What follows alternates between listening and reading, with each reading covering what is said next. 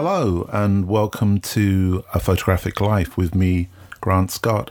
Um, when I started out with the idea of doing this podcast, um, I thought about it for a, for a very long time uh, to try and give me a reason as to why it should even exist. And I kind of made a plan, uh, kind of a a rough idea, I suppose, that um, each week, whatever happened in my life, um, I would kind of uh, reflect upon in this podcast and also um, how those things that affected my life also affect my photographic life. And um, as uh, any of you who listened to last week's podcast will know, I, have uh, just returned back from Canada, from Toronto, where I've been working with uh, a group of students at the uh, Humber College there uh, and a group of students from the University of Gloucestershire, uh, where I lecture. Um, and whilst I was there, I re- received the news that my father had just been diagnosed with a uh, cancerous tumour. And um, as you can imagine, I'm sure that um, that makes you reflect. It makes you stop and think about a number of things. But one of the strange, I suppose, being maybe it was because I was in Toronto and working with photography at that moment. Um, it really made me think about the fact that he was the person who introduced me to photography.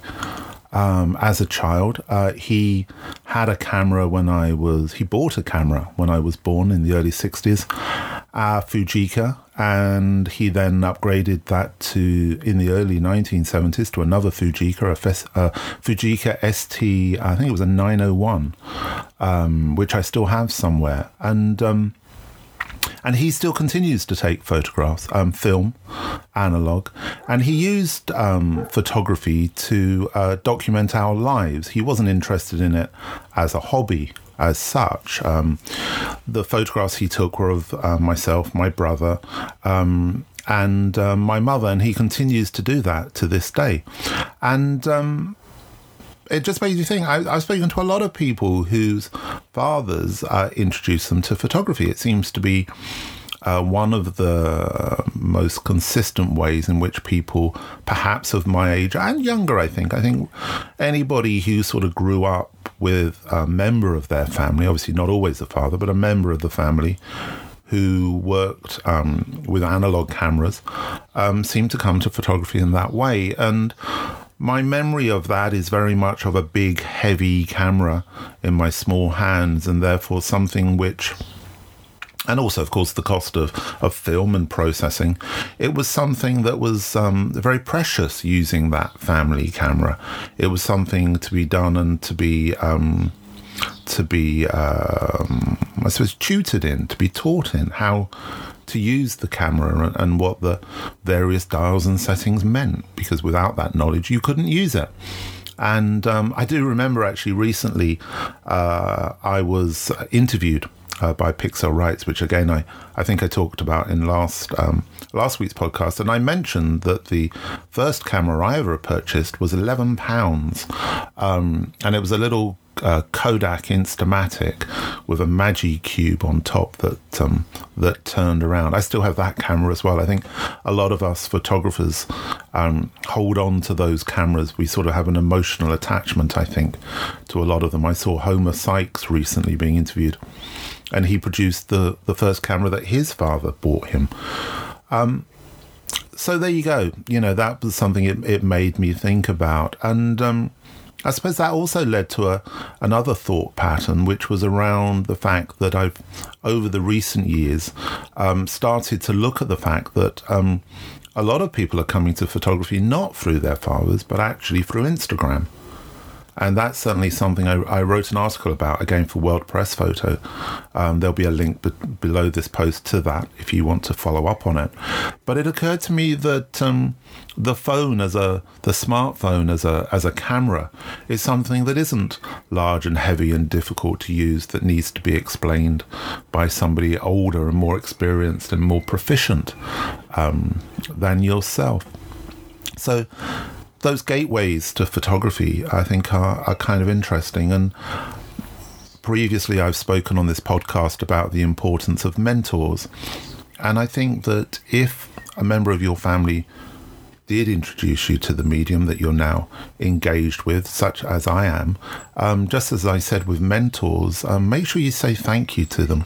Make sure that they're aware of the importance uh, in your life that um, they had, uh, allowing you to do something or to use something which was very precious to them and very expensive, but which they um, they allowed you to use.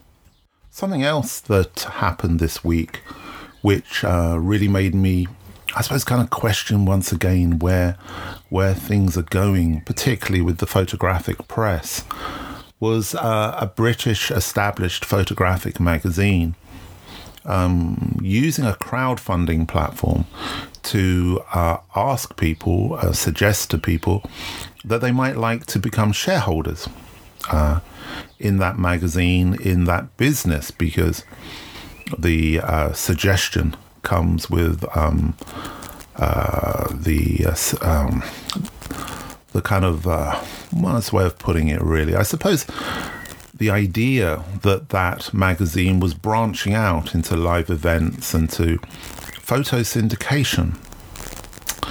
So I, I thought I'd have a look into this, and um, I followed the link as was suggested by the magazine. And I couldn't find out exactly what the pitch was, um, why they actually wanted me to um, make a payment, a minimum of £100.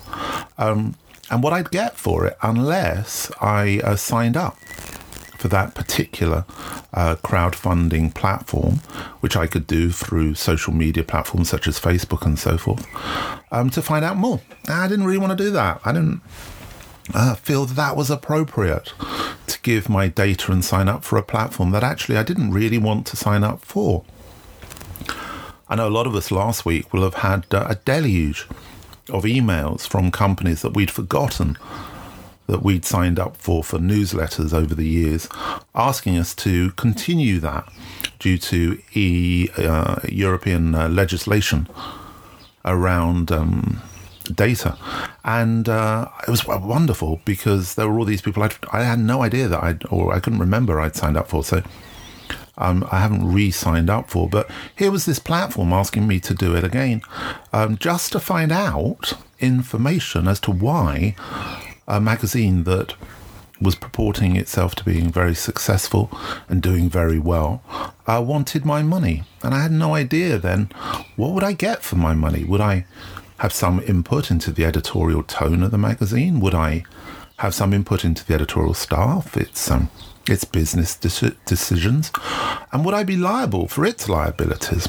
So it kind of made left me with a lot of questions. Um, you may know the magazine that I'm talking about, um, and you may have some of your own thoughts about that. And if you do, please share them because I think it's interesting. I, this whole thing of using the audience uh, to fund projects, to me, has a a, a kind of um, a positive and negative aspect to it.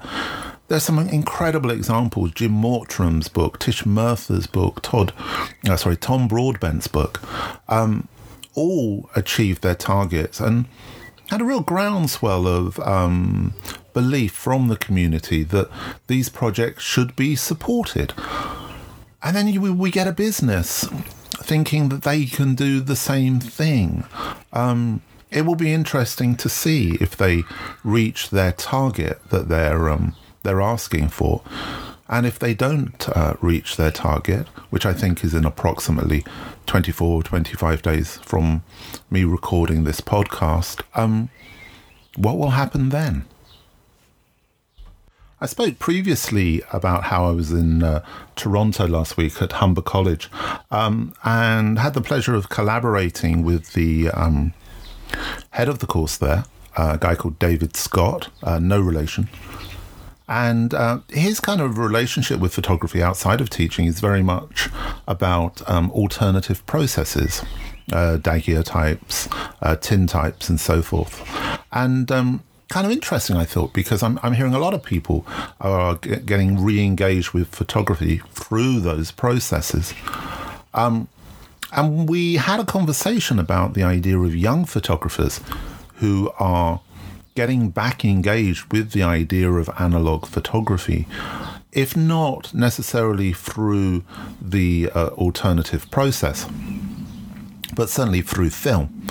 And um, we had both noticed that there that this creates a little issue, well, quite a big issue actually for the for the young photographers, in that a number of them are applying digital uh, photographic knowledge, training, expectations, and experience to analog, um, which obviously doesn't work. Um, rather than seeing analog as something to to study separately from their digital photography purchasing a, a camera on eBay that's kind of cool and putting some film on it, and then just running some film through without any understanding of how film uh, reacts to processing, pushing, holding backs, uh, developing the film, and so forth.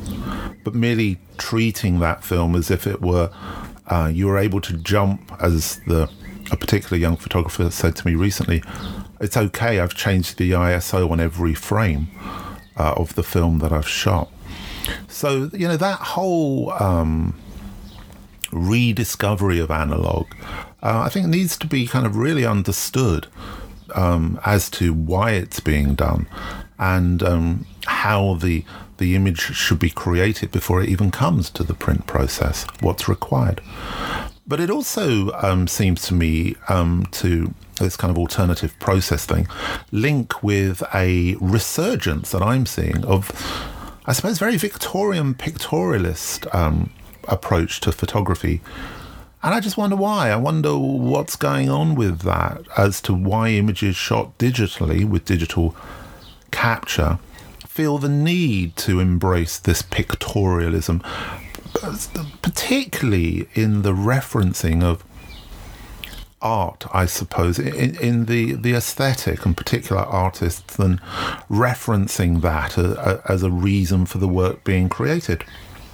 Uh, I have no problem with any of this, but it seems to be getting more and more prevalent as um, perhaps digital capture moves further and further away from the control of the person and the control of the algorithm, and we become more and more into the world of computational photography.